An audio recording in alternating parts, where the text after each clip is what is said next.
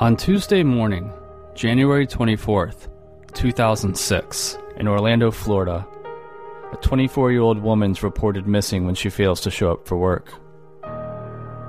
Police respond to her residence. They find it empty. They find her car missing. But they find little else. The question that's lingered for over 11 years since that day what exactly happened to Jennifer Kesse?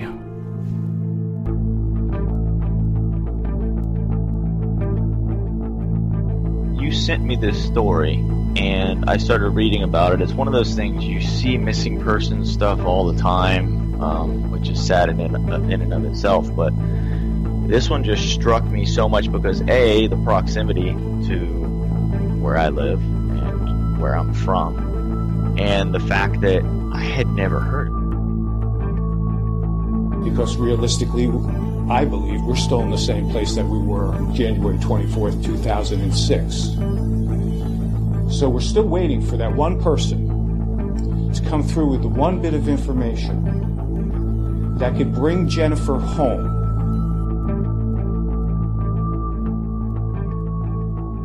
This is Unconcluded. What happened to Jennifer Kesse? I'm your host, Sean Gerd.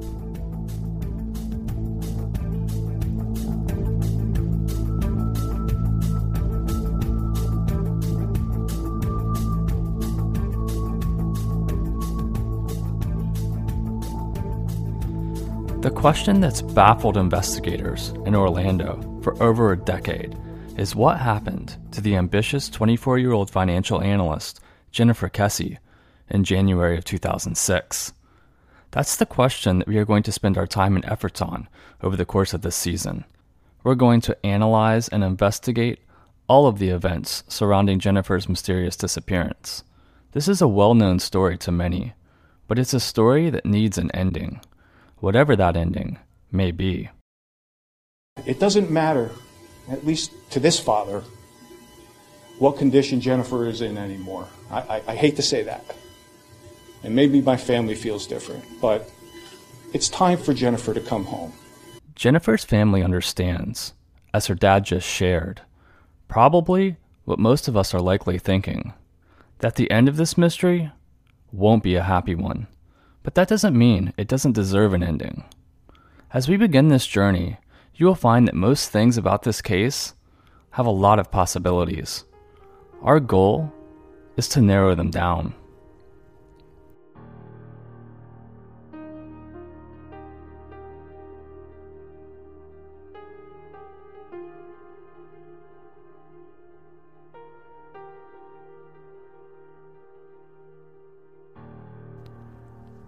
When Jennifer disappeared, it's believed that she was wearing a diamond necklace with three stones, representing past, present, and future.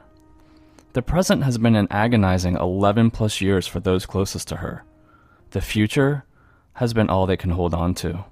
It's been way too long.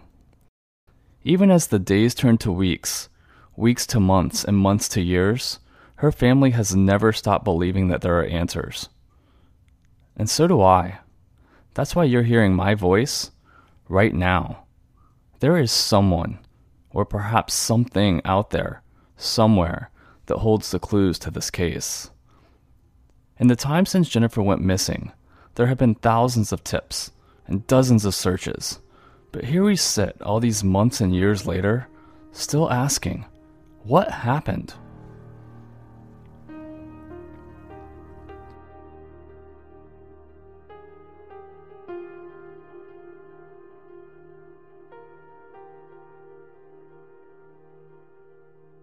Who's ever taken her.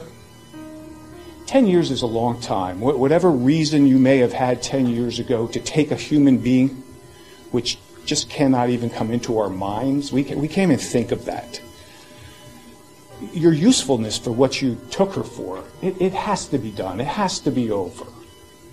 And if you've done something with her that she's no longer with us, please give, give us the opportunity to bring Jennifer home where she belongs. That's Drew Kesse again, Jennifer's dad, at a press conference that was held in Orlando on the 10 year anniversary of her disappearance. he's still saying the same things he said a decade ago. Jennifer Kesse has been in the news for a long time, and way beyond the local paper. This case was, and is, national news. Much of this has been through the efforts of Jennifer's family, mostly her parents. They've done an amazing job of keeping the awareness and coverage of this tragedy alive. They stood on a street corner in Orlando holding signs and passing out flyers for months. They've done countless interviews, TV shows, and other media engagements. But even with that, all of that, so many people aware of this tragedy, just a year ago, I had never even heard of it.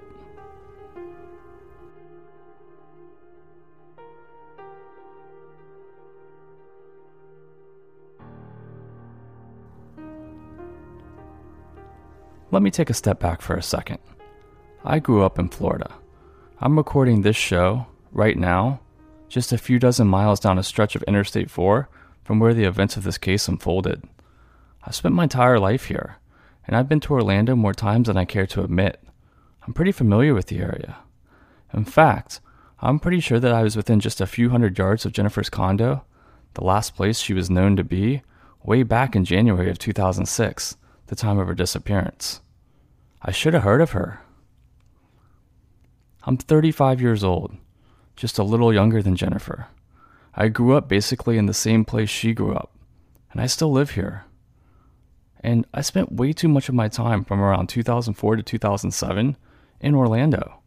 It was the halfway point of a long distance relationship I was in with the person who's now my wife.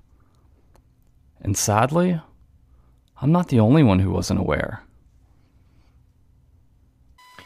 So when you sent me this story and I started reading about it, it's one of those things you see missing person stuff all the time, um, which is sad in, in, uh, and of itself. But this one just struck me so much because a the proximity to where I live and where I'm from, and the fact that I had never heard of it before. I'm the same age basically as Jennifer Kesse, and this was the first time I'd ever seen it, which is crazy to me because I've been in Orlando a hundred times. Uh, I never saw any of the flyers, never saw any of the billboards, never never noticed any of that, and that sort of bothered me in a way. Like, how the heck did I not see? How did I not hear about this? they've they've been on the news, they've had television shows about it, and yet I still didn't know about it. So that sort of intrigued me in a way, especially after. That's my friend Scott. You heard that same clip in the intro. He and I have been friends for something like 20 years. We grew up in the same hometown, not far from where Jennifer spent her youth, and less than a two hour drive from Orlando. But it's not just me, and it's not just Scott. Pretty much everyone I asked friends, family, coworkers were all completely in the dark about this horrible event, some of which live or did live in Orlando. At first, it struck me as odd how have we lived our lives this close to where the event took place and never heard of it? But it's been over 11 years. Memories fade.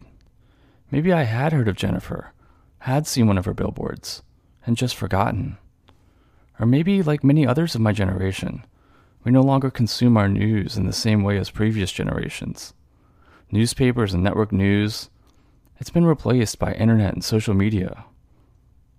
I don't know exactly why this was all new to me, why I was completely unaware, but it made it stick with me. I had no intentions of ever making a podcast about Jennifer Kesse, but I've continued reading and researching the case. It's incredibly sad, but at the same time, it's so compelling. And through it all, I haven't been able to stop thinking about how, if I had never heard of Jennifer, there were others out there that hadn't either and they needed to. Maybe people that have information that could lead to a break in the investigation didn't realize they had this information. So even though this story has been told seemingly a hundred times, maybe it was worth telling and investigating Jennifer's story just one more time.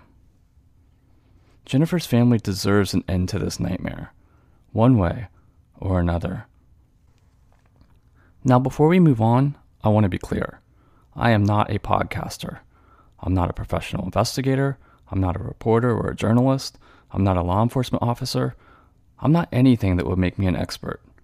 I'm simply someone who was first introduced to all of this just over a year ago and simply couldn't put it down.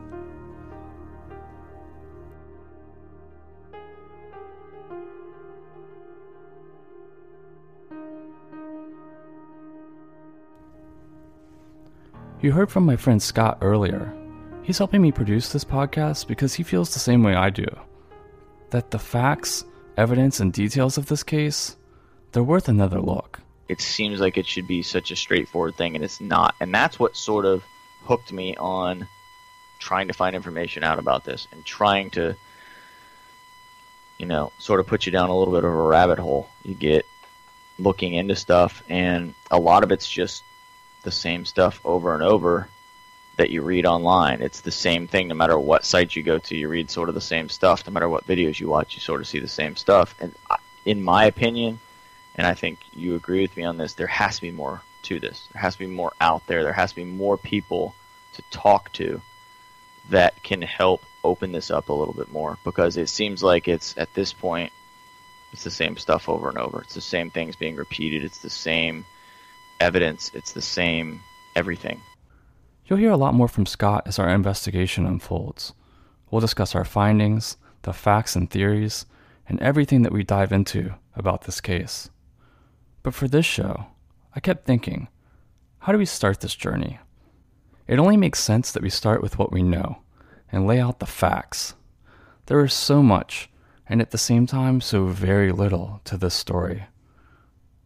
If you're familiar with the case, this may be a bit of a review for you. But if you, like me just a year ago, aren't, you're going to want to pay attention. The facts of this case, few as they may be, are perplexing from the start. Over the course of this season, we will break down each aspect of Jennifer's disappearance, but on this show, we're going to look at an overview of the events. The timeline of Jennifer's case begins on Sunday, January 22, 2006. Jennifer and her boyfriend Robert return from a four day trip to the Caribbean island of St. Croix. Jennifer spends the night at Robert's home in Fort Lauderdale, as she's done before, and then wakes up early Monday morning, around 6 a.m., to drive directly to work in Ocoee, Florida, which is roughly 15 minutes away from her home in Orlando. She has a regular day at work and leaves to head home at about 6 p.m. Jennifer drives home to her new condo. She's lived there since November. It's a former apartment complex that's now being converted into condos. It's called the Mosaic at Millenia. It sits just steps from Orlando's Mall at Millenia. And it's a nice place too. It's gated, it's pretty much brand new with the renovations, but it's still undergoing an extensive renovation. There's still a lot of construction. That night, she has phone contact with her mother, her father, and her brother. Her brother speaks with her about returning the phone of a friend of his. You see, while Jennifer was on her islands trip, her brother and two friends stay at her condo, one of which accidentally leaves his cell phone. Jennifer agrees to mail it back. Then finally, she speaks on the phone with her boyfriend Robert, as they do every night right before bed. This is just about 10 p.m. Her parents and boyfriend have since reported that in their conversations with her, everything seemed normal.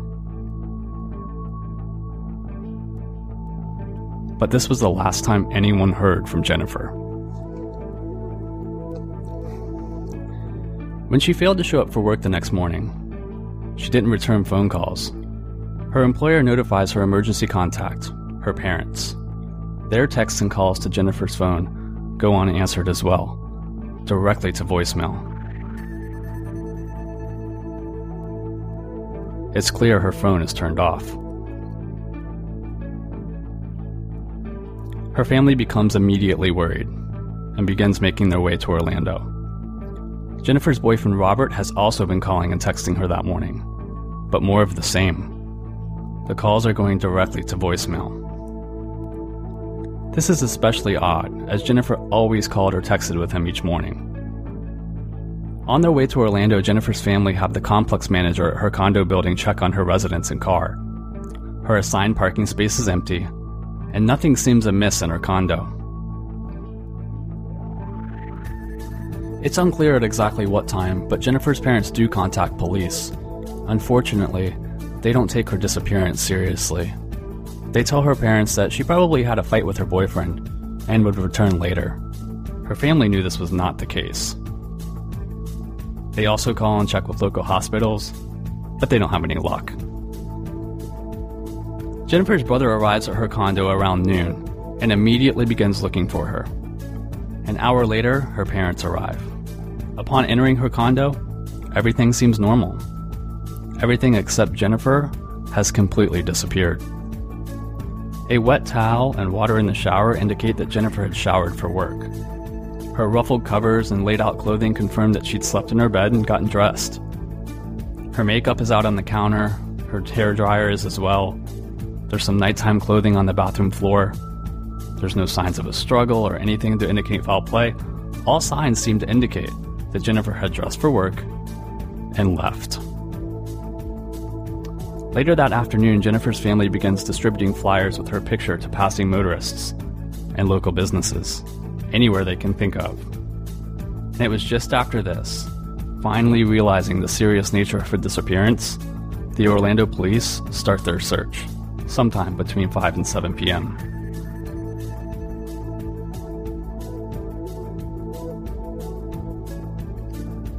While all of this is going on, at just about the same time Jennifer's brother was arriving at her condo, something else was happening just over a mile away from Jennifer's house. Something no one would know about until two days later. At around noon, Jennifer's black Chevy Malibu is parked by an unidentified person at another apartment complex just down the road. This wouldn't be discovered, however, until January 26th. The car was discovered after a resident sees the car on the local news. They call and say that a similar car has been parked in front of their house. The car is identified as Jennifer's. It's parked at the Huntington on the Green apartment complex just 1.2 miles down the road. Police are able to use a tracking dog to trail a scent from the location of the car, and it leads all the way back to Jennifer's condo. It appeared that whoever had ditched her car returned to the mosaic at Millenia.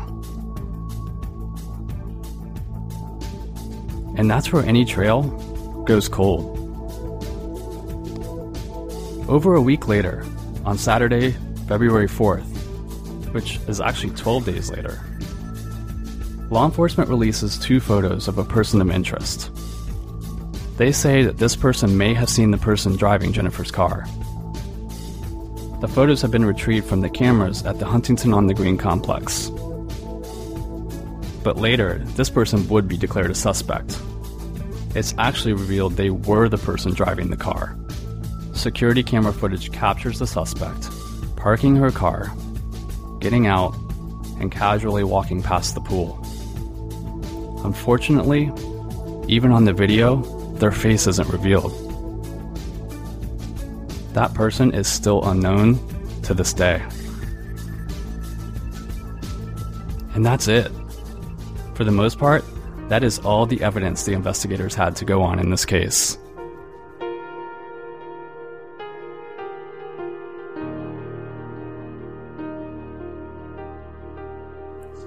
As I alluded to earlier, the police settled on a conclusion that the incident most likely had taken place the morning of January 24th. That Jennifer had slept in her bed, woke up, gotten ready for work, locked her front door, and was abducted on her way to her car. And everything I'd researched seemed to indicate the same. That seemed like a plausible explanation. To this day, Jennifer's parents and law enforcement still seem to stick to this general timeline of her disappearance. But as I researched this case, I found something else. A fact that was corroborated by her parents.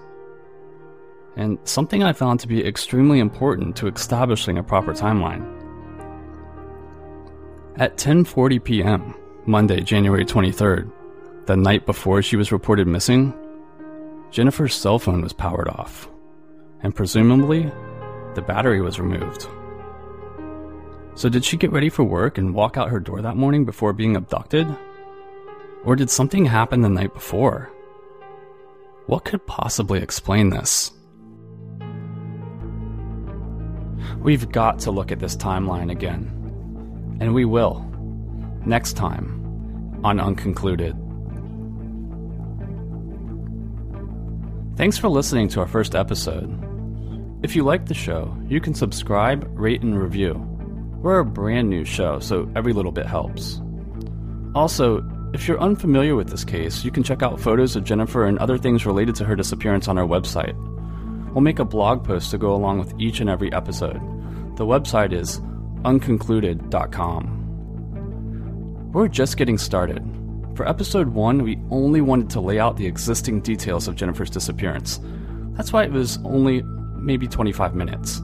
But starting next time, we're going much, much deeper. This season, we are going to take this case step by step, fact by fact, and suspect by suspect. We're going to leave no stone unturned. We're going to research old evidence, search for new evidence, reinvestigate, and talk to people who are involved in this case and we're going to do it all in real time. This coming week, I'm traveling to Orlando. I'm not sure what will come of my trip, but there's a few things I'm tracking down. We will be back with episode 2 two weeks from now. But before I'm done, I do want to say that this podcast isn't about me or us. It's about Jennifer and her family. And it's really about you too. Jennifer needs you. And Jennifer needs the public more than any time before. Because we know more than one person knows what happened to Jennifer 10 years ago. We know that. Jennifer needs you.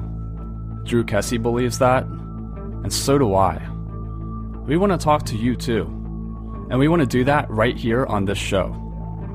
Do you have something to add, a thought, or a theory of your own, a question about the case? We're making it easy for you to share those things.